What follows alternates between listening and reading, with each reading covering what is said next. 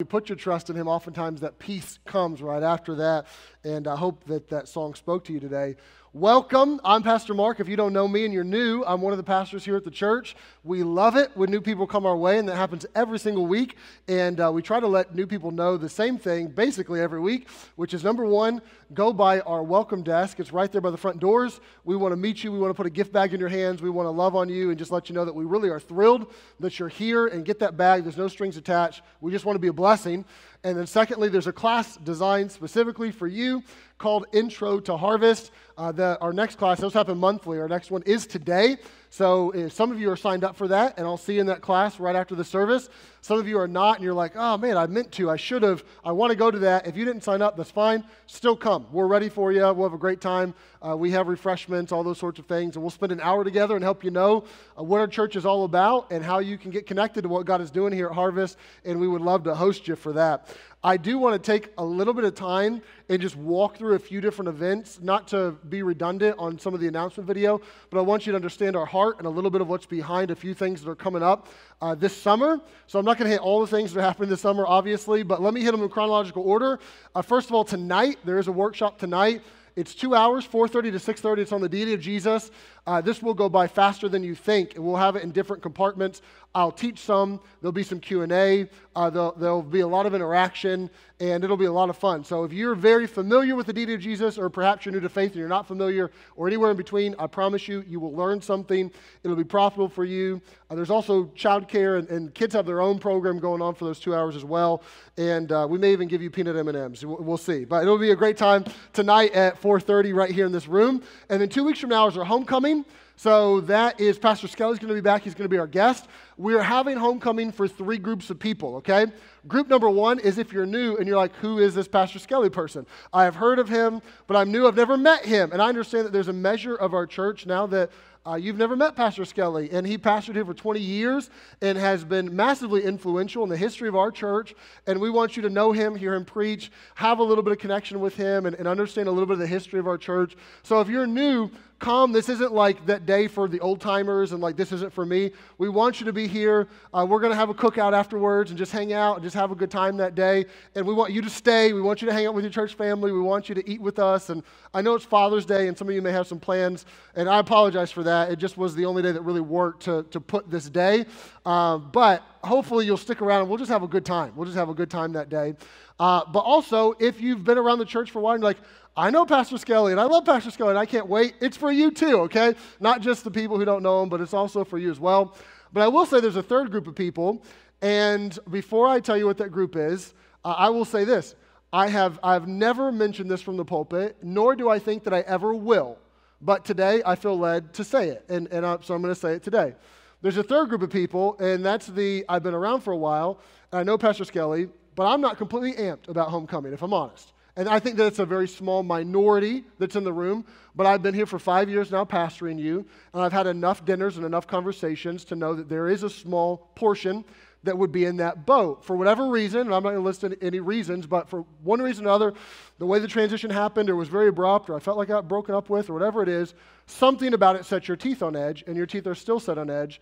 And I want you to know that we are having this day for you as well. And if I'm completely honest, the day is, is most targeted at you because I want you to, uh, to, to have a good time and to come. And if there's a little bit of bitterness that you're still struggling with, I want you to let go of it, and I want you to, to deal with that. And I want you to not, don't stay home on that day and live stream. Don't go to a different church on that day you more than anybody, you need to come and you need to remember uh, so many good times and so many good memories and, and all of the influence and wisdom that, that you got over the years from Pastor Skelly. You need to have a great time as well. And I hope that you'll not just come, I hope that you'll come with a note or a card in your hand that is 100% positive, not like 99% positive, then a PS at the end that's a little bit negative. I hope that you will come and that you will just have a great day because really it's, it's for us to have a celebration together and to take a trip down memory lane a little bit and just to have a good time together as a church family. So I'm, I'm excited about it. I'm, I'm pumped about it. And I, and I hope and I trust that you are as well. Then after that, about a month from now, we have our VBS. I'll talk more about VBS next week, but these are available for you. They're out by all of the exits. Uh, these are for you to pass out to maybe some people in your neighborhood or, or maybe your grandkids or something like that. You can also text someone a link or an invite. It's all on our website. But these are invites to VBS. This is a huge event for us. We have a lot of kids that come not just from our church, but from, from other places in the community that come to this. Uh, we do our best to pull out all the stops, and, and we're going to have an amazing time this year. We've already put so much work and planning into this. So if you know someone, invite them and, and ask them to come. Many of you perhaps were saved in your adolescence or, or out of VBS. Uh, so I hope that you'll invite. And if you want to come be a part, and you want to volunteer, you can sign up on the website for that as well. And I hope that you will, if even if you can only volunteer for a day or two. Uh, we would love your help. We're going to have a lot of fun. If you're a volunteer, we'll give you a popsicle still. You can jump in the bounce house or something too. You know, we'll have a great time together, even the volunteers, just uh, loving on kids and trying to help them know the Lord and love the Lord. And it's going to be a great time. So that's coming up. And then lastly, and I hate to give you so many things, uh, this one is a ways away. It's September the 4th.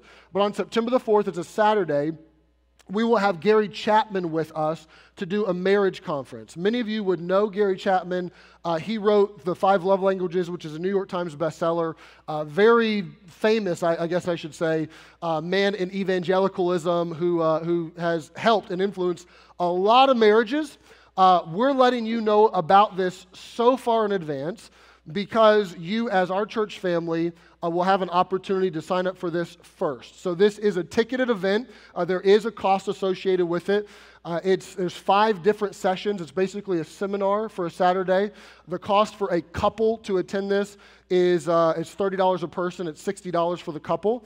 And you have access to this first. So, what will happen in two weeks, uh, Gary Chapman on his website, and then Moody Press, who partners with him, they will begin to publicize this, and there will be other people who will see that he's having a seminar here and will begin to buy tickets and get seats. And there's, there's a limited amount of seats. We're not going to put seven or 800 people in here. I think, I think it's capped at 550 or 600, if I remember correctly. So you have access to that first. It's not to say that if you don't sign up in these next two weeks that you can't, but it is to say if you don't sign up in the next couple weeks, there is a chance that that will sell out and you will not be able to get tickets. So we very rarely do a ticketed event, but for this one, uh, the nature of the beast, we just we had to. We didn't feel like we could just say open up the doors and just have too many people. So that's for you. Uh, at the end of the day, we are excited about this. It'll be a tremendous opportunity for you to invest in your marriage. All of the details are on the website, the schedule, the topics Everything you would want to know is right on our homepage, harvestbaptist.info. You can sign up, you can pay, you can do that all through the website. I will say this would be a tremendous gift if you know someone, a coworker, a neighbor, uh, maybe your own family that's having some marriage problems or struggles or something, this would be a great gift to give to them, and it's going to be an awesome day. We're really, really amped about it. So that's I know it's a ways away. September feels like forever from now, uh, but you have early access and you get to sign up for this first if you want to in the next two weeks, and then after two weeks it's going to go public. So that makes sense. All right, so that's, uh, I think that's all that I have to say, okay? That was more than I probably should say about events that are happening, but we are excited about not just these, but some other ones that the summer has in store for us, and hoping and praying that this will be a time over these next few months of growth and investing in your children, your family, your marriages, your spiritual walk, and, uh, and we're really excited about it. So, Esther chapter number eight, that's where we're at this morning. Esther chapter number eight. As you turn there, I'm going to take a minute, I'm going to pray, and I'm going to ask the Lord to, uh, to speak with us and to meet with us and, uh, and just ask His blessing on today. Father, we come to you right now just taking a pause, asking you to bless these summer months as we as a church family, as we get together and we, uh, we fellowship, we learn, we grow, we talk, we have some cookouts, all the rest of it. Lord, may it be a profitable time. I do pray that this would be a time where our spiritual rhythms are not disrupted and, and it, we're, we're off kilter spiritually, but Lord, that we would grow and that we would flourish this summer.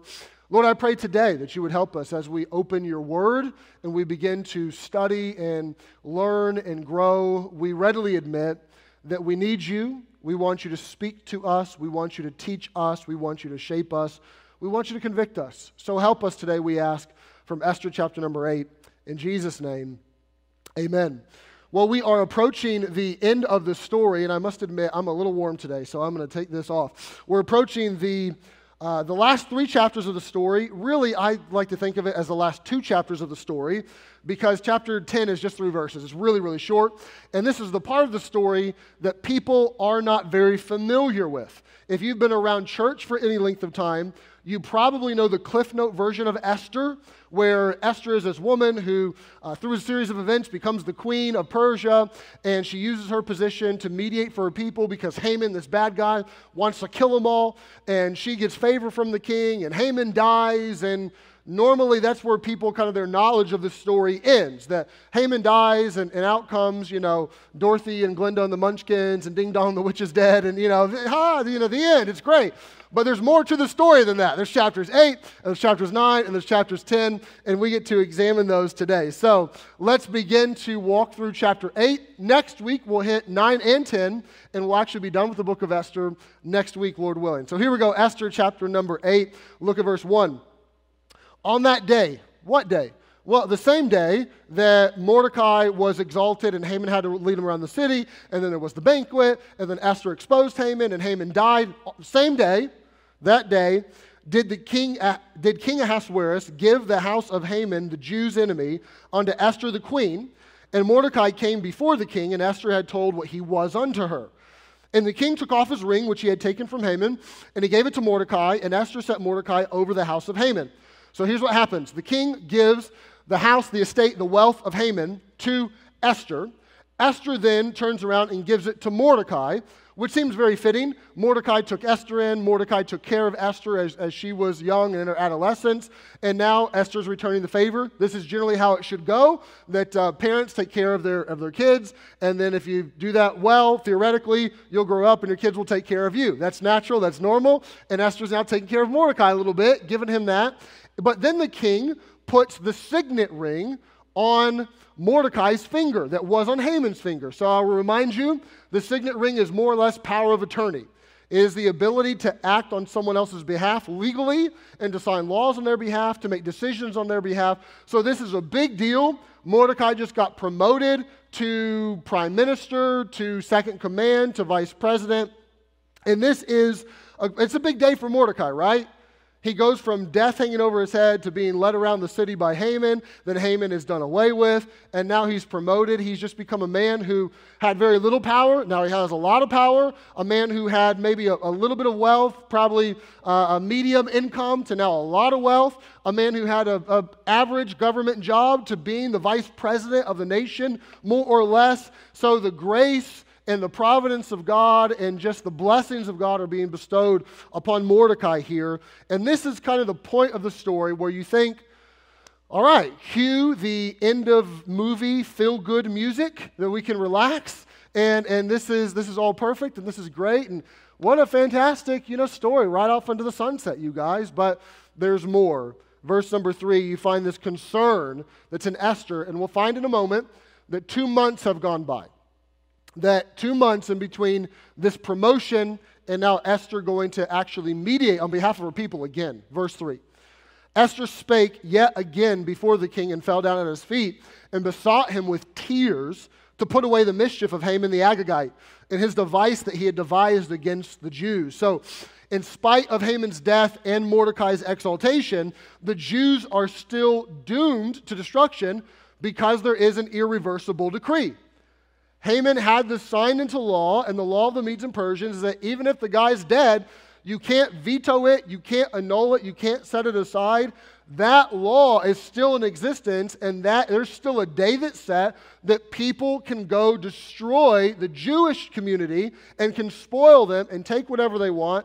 And Esther and Mordecai know this. They know that there's still a very real threat, not to them, personally, not, not to Esther and Mordecai, they're fine, but to the entire Jewish community across the empire, there's still this massive threat. So she actually, it says she comes before the king, she falls down, she's crying, there's tears, she's weeping. Very different approach than chapter 5. If you remember chapter 5, she gets all dolled up and she kind of stands off in the corner over against the wall and is trying to, like, you know, catch the king's eye and get his attention and come here. And this time she goes in emotionally charged and falls down and is weeping. Verse number four, though, the king has the same response.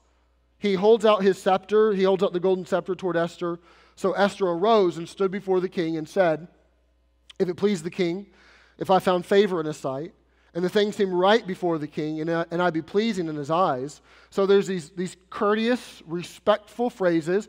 Once again, it's the right disposition, but it also underscores the pressure that Esther still feels around her husband. She is not at all certain that she's going to make a request and that request is going to be granted her. So she's very courteous, and here's her request Let it be written to reverse the letters devised by Haman the son of Hammedatha, the Agagite. I don't know if you say Hammedatha that way. You just when you get the tricky words, read them fast, read them quick, and, and just keep moving. People think you know what you're talking about. He wrote to destroy the Jews which are in all the king's provinces. For how can I endure to see the evil that shall come unto my people? Or how can I endure to see the, the destruction of my kindred? So, King, here's my request reverse the law that Haman made, please. Could you please undo this? My people are still in the shadow of death, and I can't bear this. How could I bear this that my people are still under destruction? So you see a lot of passion, a lot of emotion.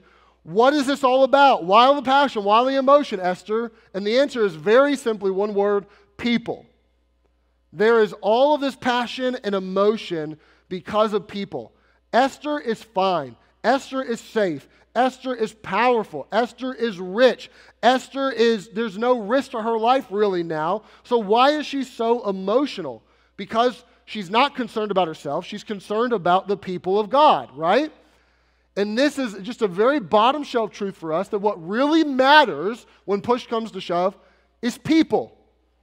This, and you think about Esther, th- this is a woman who is in her probably early to mid 20s. We're not for sure, but probably early to mid 20s. She's had a rough upbringing. Mom has died.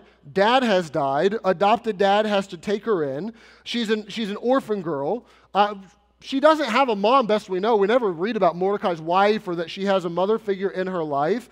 And she could have said, Look, I've had a hard life. I've had a tough road. This really hasn't been in- entirely fair. My husband's a jerk. Uh, my parents died when I was little. I don't have a, a mom. My family's a wreck. And you know what? Life's going to be all about me. And honestly, that would have been pretty stereotypical for what we see in our culture of there's a lot of 20 somethings who at least perceive that they come from a dysfunctional family, which, you know, side note, every family is dysfunctional to a degree, but there's a lot of 20 somethings who I, I, came from a dysfunctional family or someone didn't treat me right or I didn't get my participation trophy, they didn't let me on, you know, the little league team, and they spend their days sulking and pouting in the corner with, with their thumb in their mouth, crying about what could have been, completely self absorbed, completely concerned for themselves. But here's a 20 something year old young lady who says, You know what? I'm fine. I'm safe, although my, my life is dysfunctional, really, but I'm going to be concerned about other people. I'm, I'm going to try to put them first. I'm going to care about them. I'm going to grieve about them. I'm, I'm going to go beseech on their behalf. I'm going to be concerned about people. And that is a perfect example of where we should be when it's all said and done as a church, as individuals. You should be concerned about people. Esther has a lot of stuff at this point. You're going to see in a minute, the Mordecai has a lot of stuff. He has a whole new wardrobe, he has a whole lot of new gear, but stuff is trivial compared to people.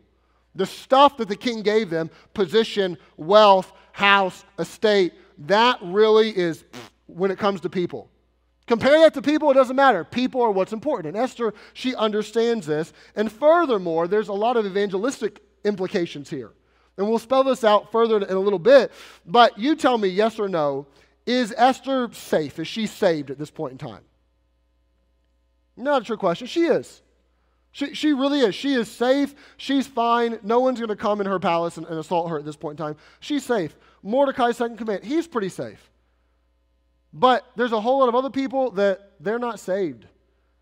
And Esther is concerned about that. Although she's saved, there's all these other people that aren't saved, so there's going to be concern in her heart. There's going to be intercession in the throne room. There's going to be a willingness to sacrifice. And there's going to be a great template for missionary endeavors that, yes, while I'm saved and I want to celebrate that and I want to enjoy that, I also will have a concern in my heart for other people who aren't saved. And there'll be a willingness in my heart to sacrifice for them. I'm even willing to go into the throne room and intermediate or beseech God on their behalf that that should be our heart. And Esther is a great example here.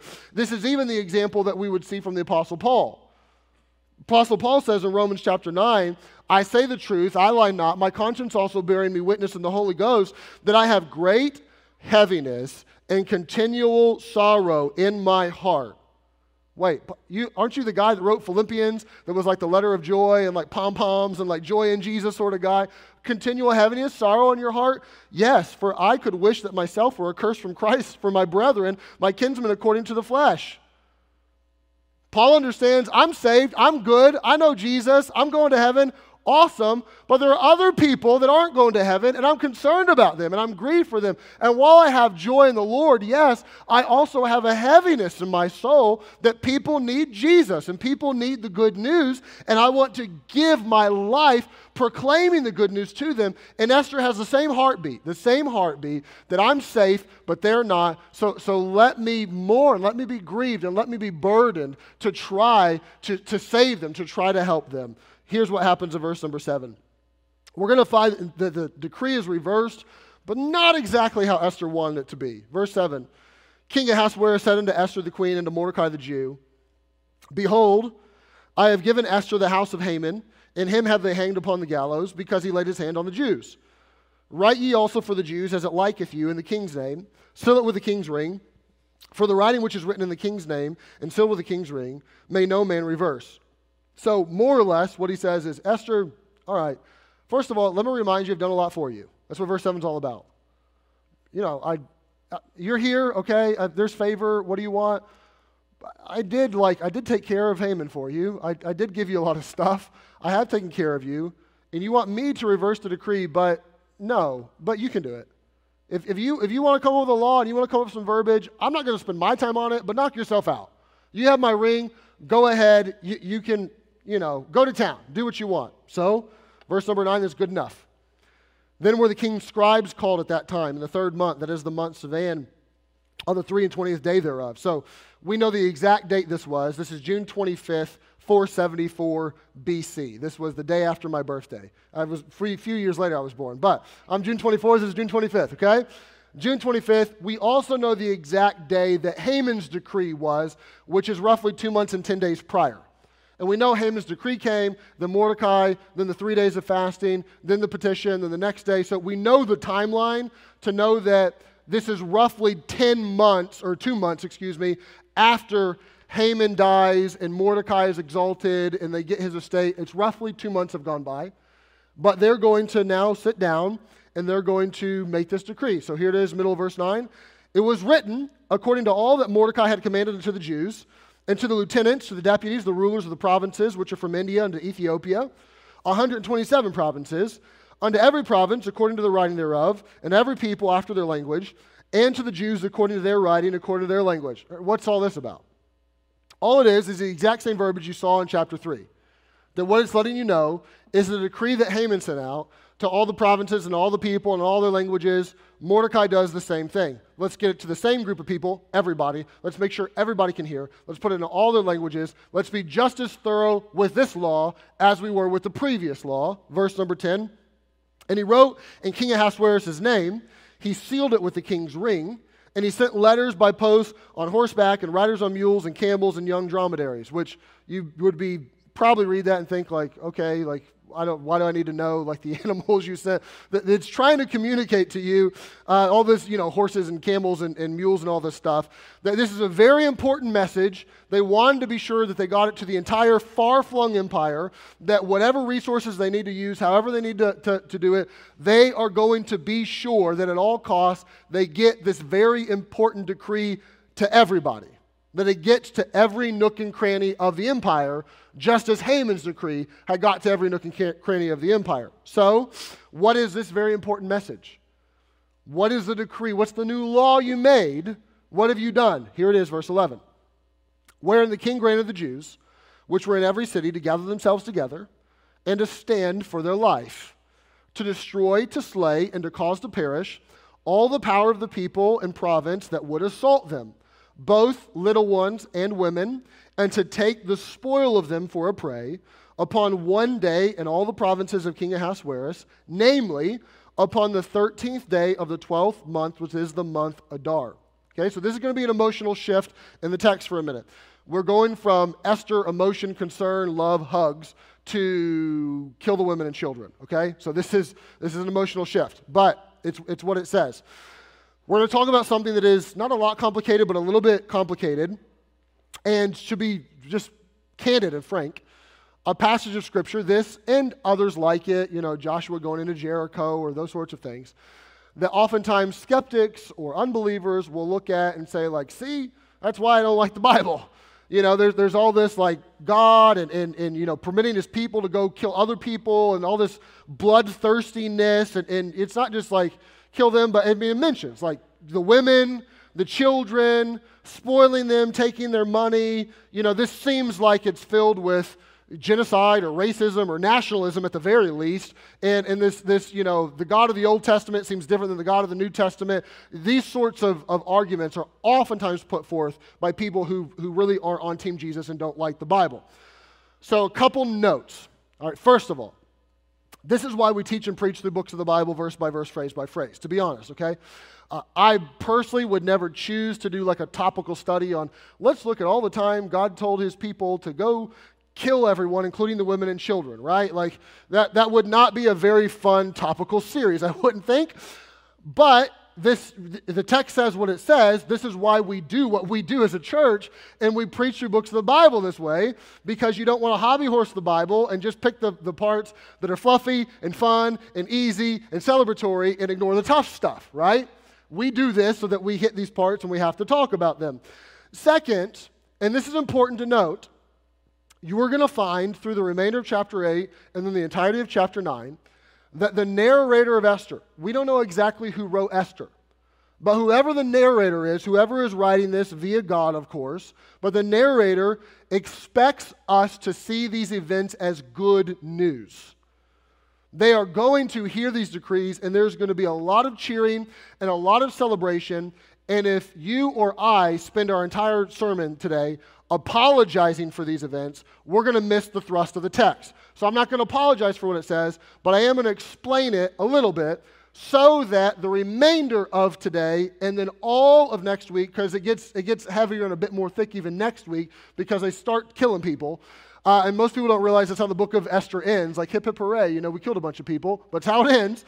I want us to understand as we approach next week and approach it with the narrator's perspective of cheer and gladness and do a bit of the heavy lifting today. So, when you come to portions of scripture like this, there are only a few options.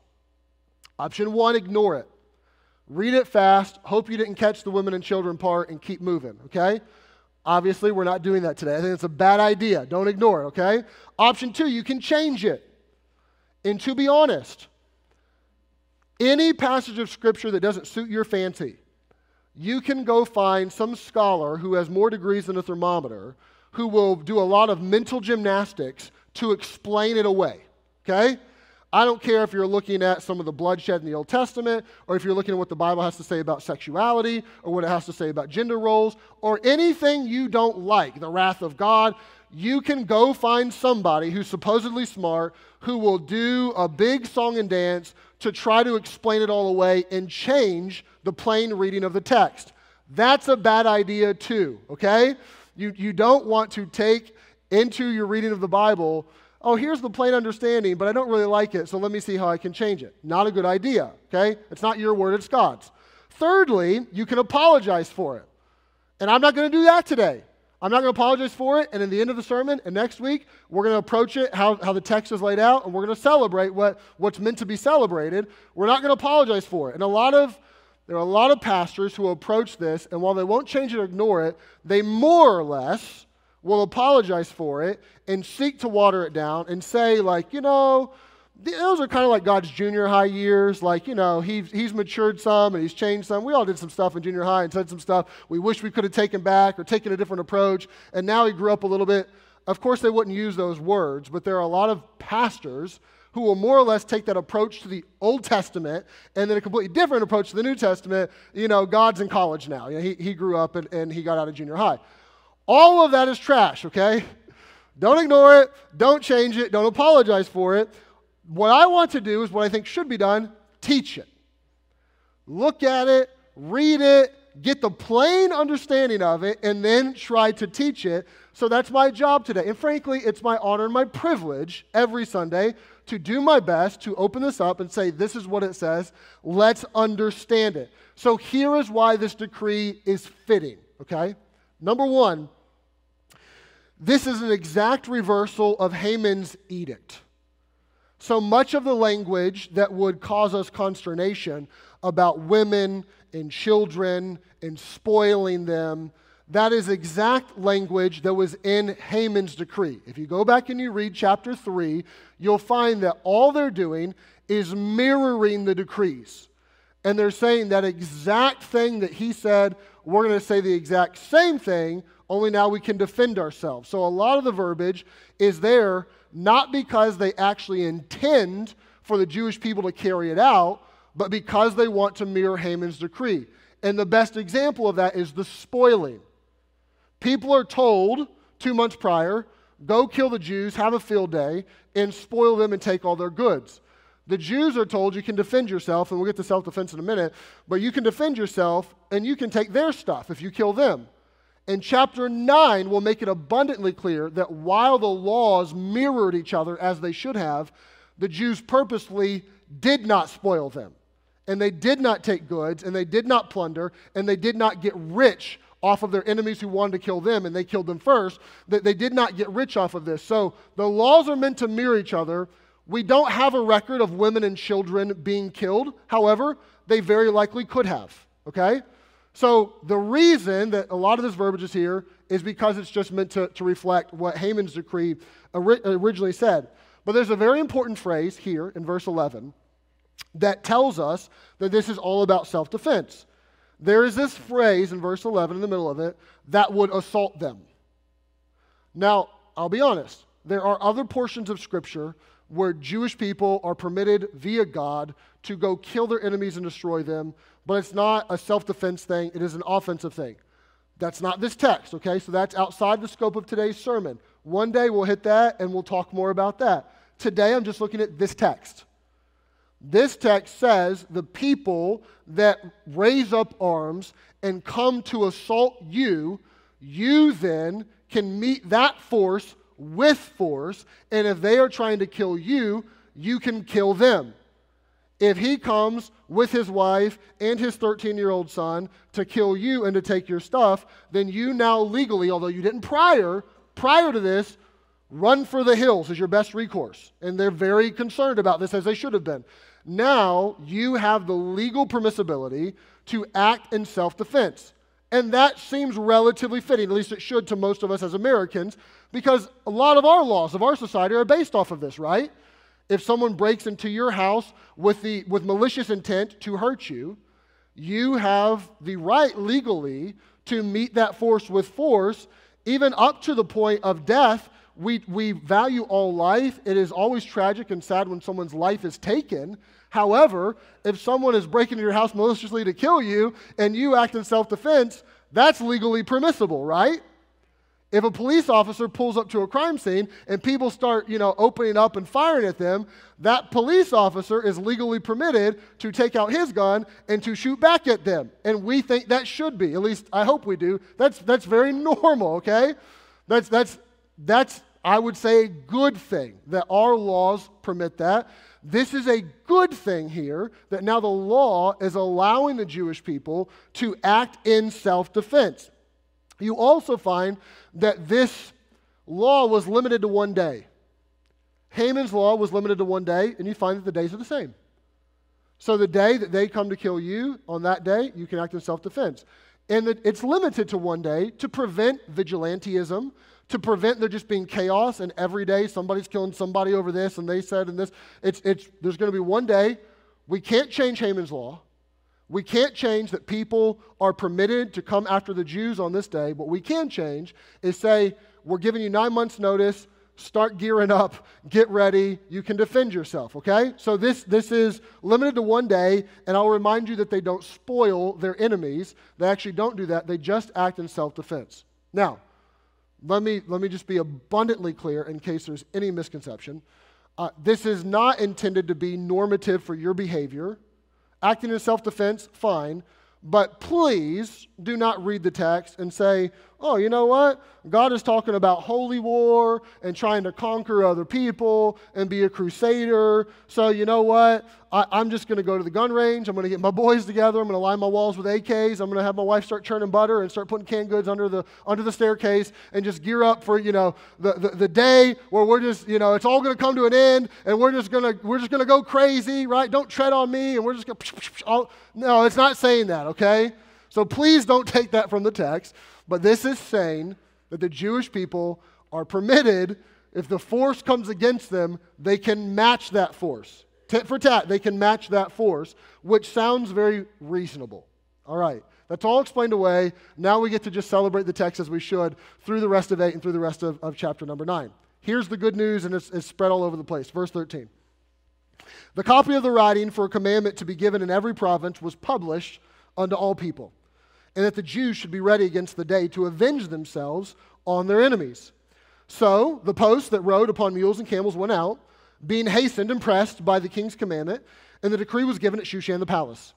And Mordecai went out from the presence of the king in royal apparel of blue and white, and with a great crown of gold, and with a garment of fine linen and purple. And the city of Shushan rejoiced and was glad. So apparently, Mordecai got a wardrobe upgrade. Okay, he got some money and he took it. He did a little bit of shopping. He put some rims on his chariot and, and he is now living large and he, and he looks good. The city is rejoicing. He's like this war hero.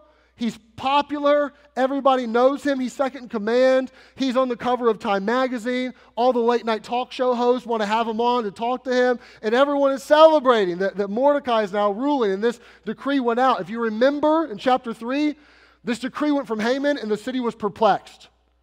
Not just Jewish people, but everybody was like, say what? Like, since when do we just allow genocide to happen for the fun of it, just, just because it's financially convenient? And so now that a new law is there to prohibit this from happening in full force, now the, the whole palace, Shushan, they are happy, they are rejoicing. This seems like it should be this way. This seems just, this seems fair, this seems right. Verse number 16. And the Jews had light and gladness and joy and honor. And in every province and in every city, whithersoever the king's commandment and his decree came, the Jews had joy and gladness and a feast and a good day. So we're meant to picture this, okay? Sure, there's Jewish people in Shushan the palace, but you're living 2,500 years ago. This kingdom is 300 million square miles. Like this is this is huge. And two months prior, this decree went out from Haman and it went everywhere. All right? Think of the people in Jerusalem. They're a long way away.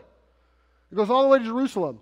Jerusalem, mind you, that they just recently got their walls kind of reconstructed with Nehemiah. They have the, the temple foundation laid, but they're still in a really tender, vulnerable spot. They are surrounded by their enemies. And now you hear that the power said, Have Adam go to town. They can't do a thing about it. You're worried, right? You are a long way away from the palace. You don't know what's happened in the palace. All you know is somebody showed up and, and gave a decree, and now you're perplexed. Now you're fasting, you're praying, you're mourning, and two months have gone by. And it's still now, now the clock is ticking. We're nine months away from our day of destruction. And you don't know what's happening. Nobody emailed you from Shushan, yo, uh, Mordecai got his plan together. Pray for him. Like, you have no idea what's happening. You have no idea that Esther is, is interceding. You may not even know that Esther is Jewish. You, you have no idea what's happening. Nobody sent you a pigeon.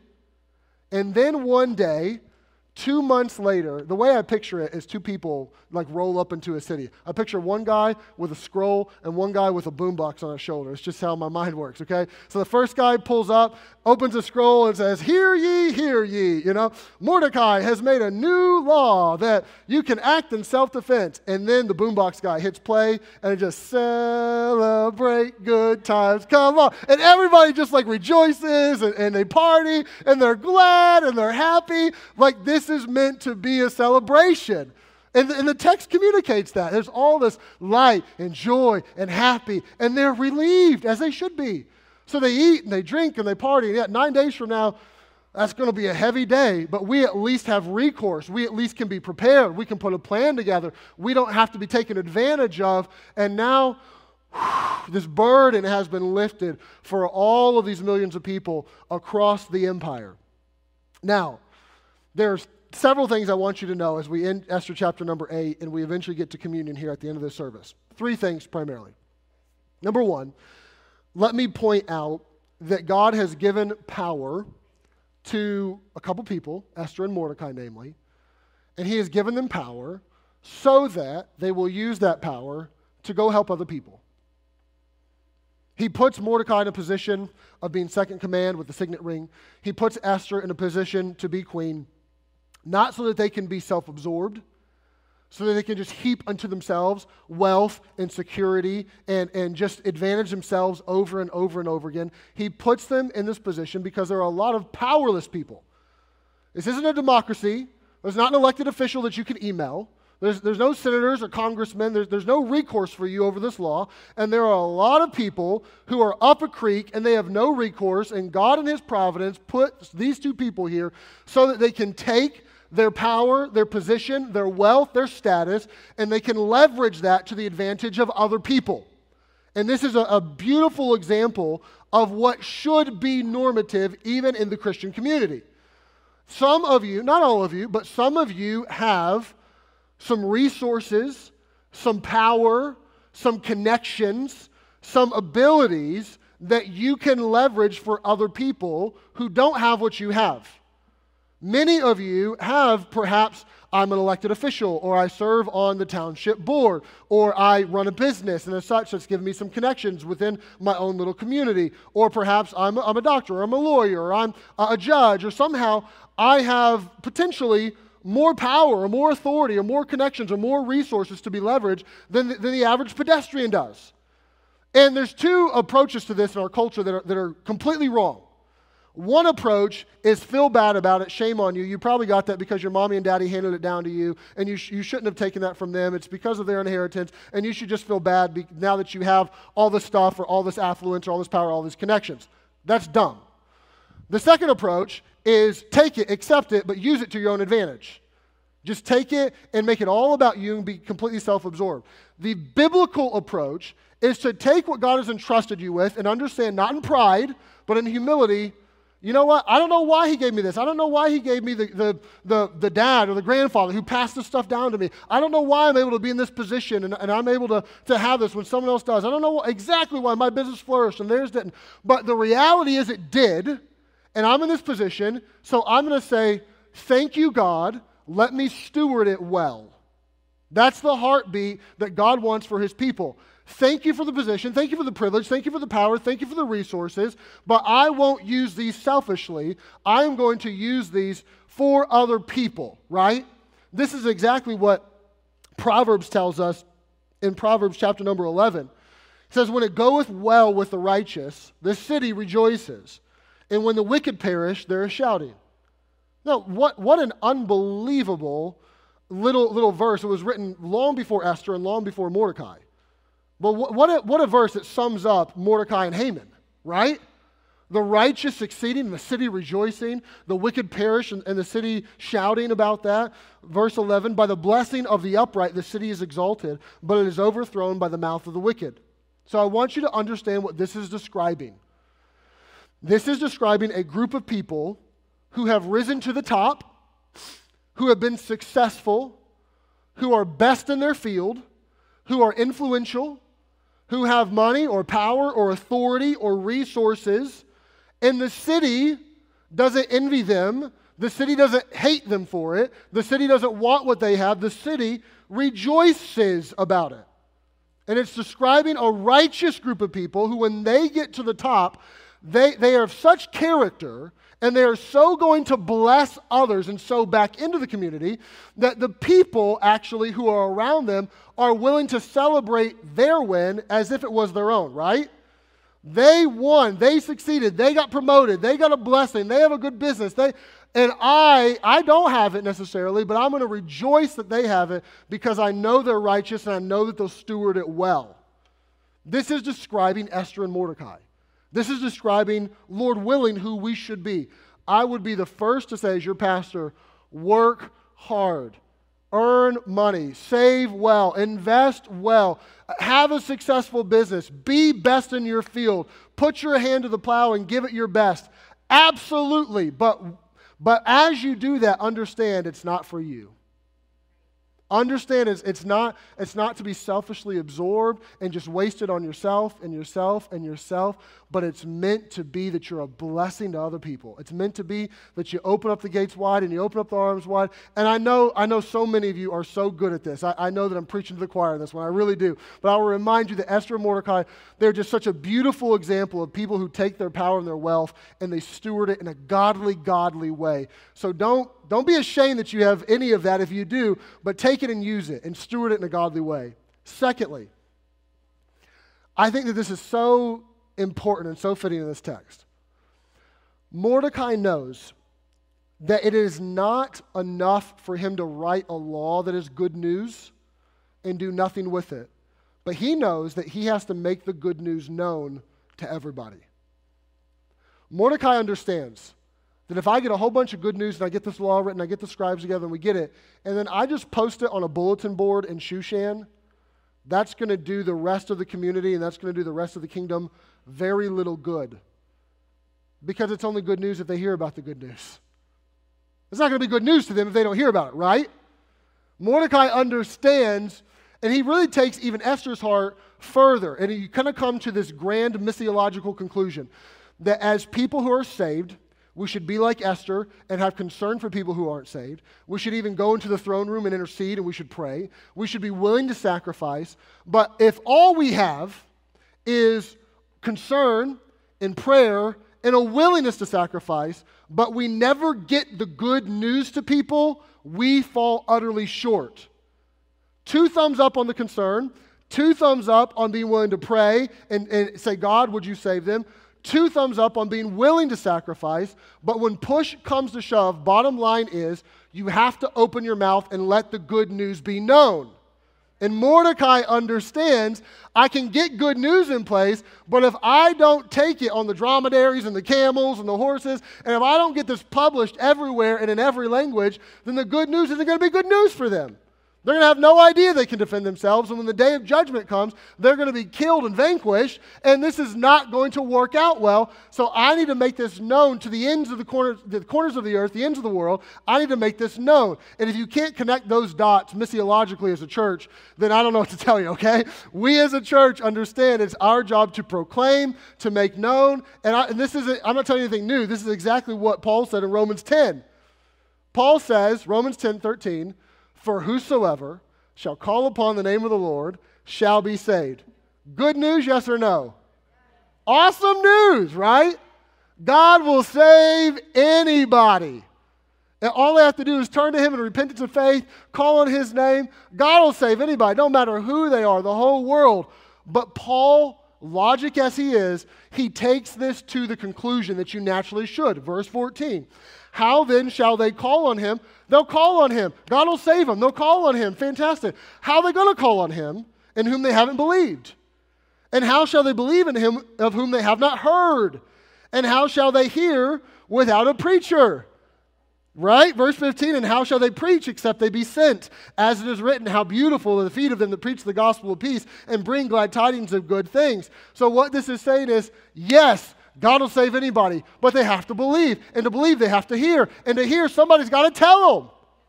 Right? Paul's saying you can have all the concern in the world and you can have all the good news in the world. But if you don't take it to them, then what good does it do them? So, how beautiful, how awesome, how pleasant, how unbelievably magnificent is it for the people that will actually go and tell? So, my, my bottom shelf encouragement to you as the people of God would be Yes, have concern. Yes, pray about your loved ones or your family members or the people that, that you know that don't know Jesus. Be burdened. Pray for them. Be willing to sacrifice if, if, if it comes to that. But at some point, you got to have beautiful feet that take the good news. At some point, you can't just pray, pray, pray, pray, pray. I'm not demeaning prayer. I love prayer. But at some point, you got to open your mouth. And my, my question to you would be who is it that you are opening your mouth with. I'm not asking you who you're concerned about, although there should be people.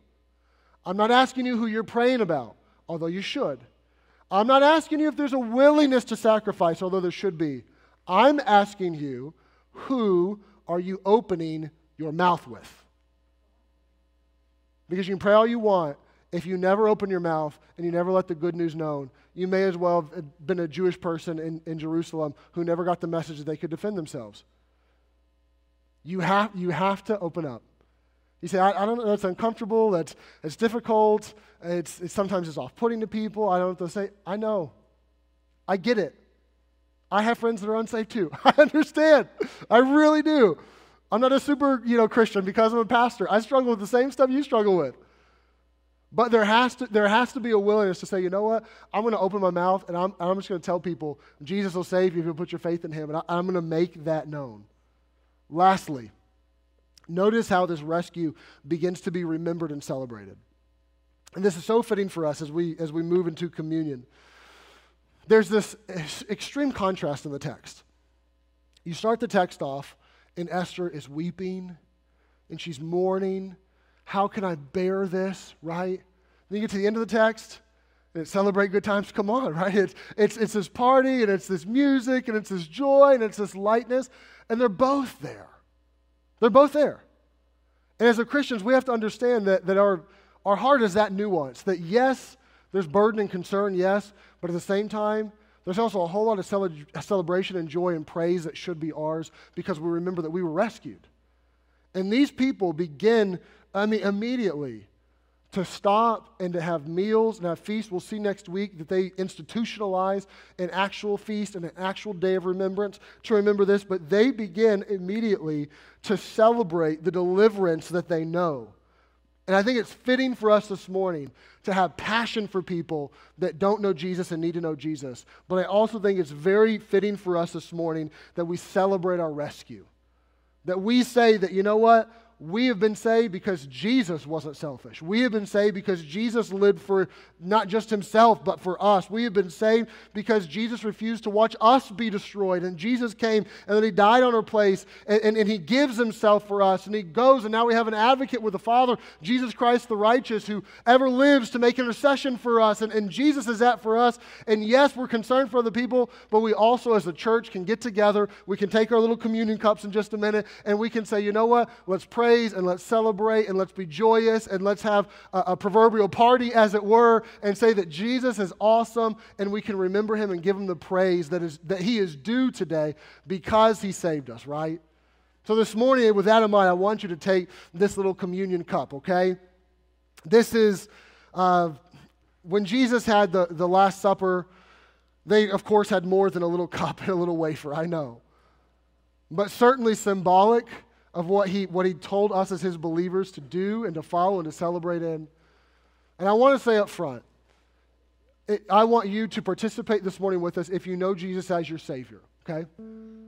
You don't have to be a member of the church, but I think it's fitting to say you do need to know Jesus. You knew at some point in time in your life, you need to have turned to Him in repentance and faith and said, Jesus, you're mine and I'm yours, okay?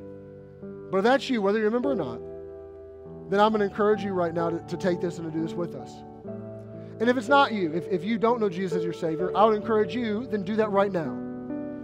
You don't have to delay. You don't have to wait till tonight or, or tomorrow or next week or next month. Today can be the day of salvation for you. Today can be the day that you turn to Jesus and you say, Jesus, I really do believe that you died for me and my sins. And I believe that you rose from the dead. And I can't save myself from my own sins. You saved me. I put my trust in you. So, right now in this moment, if you don't know Jesus, I, I, my hope is that you'll call out to him, that you'll trust him. But for those of us that do know him, may we take this, this little wafer and may we remember the symbolism that it is. That this is an opportunity for us, yes, with a bit of somberness,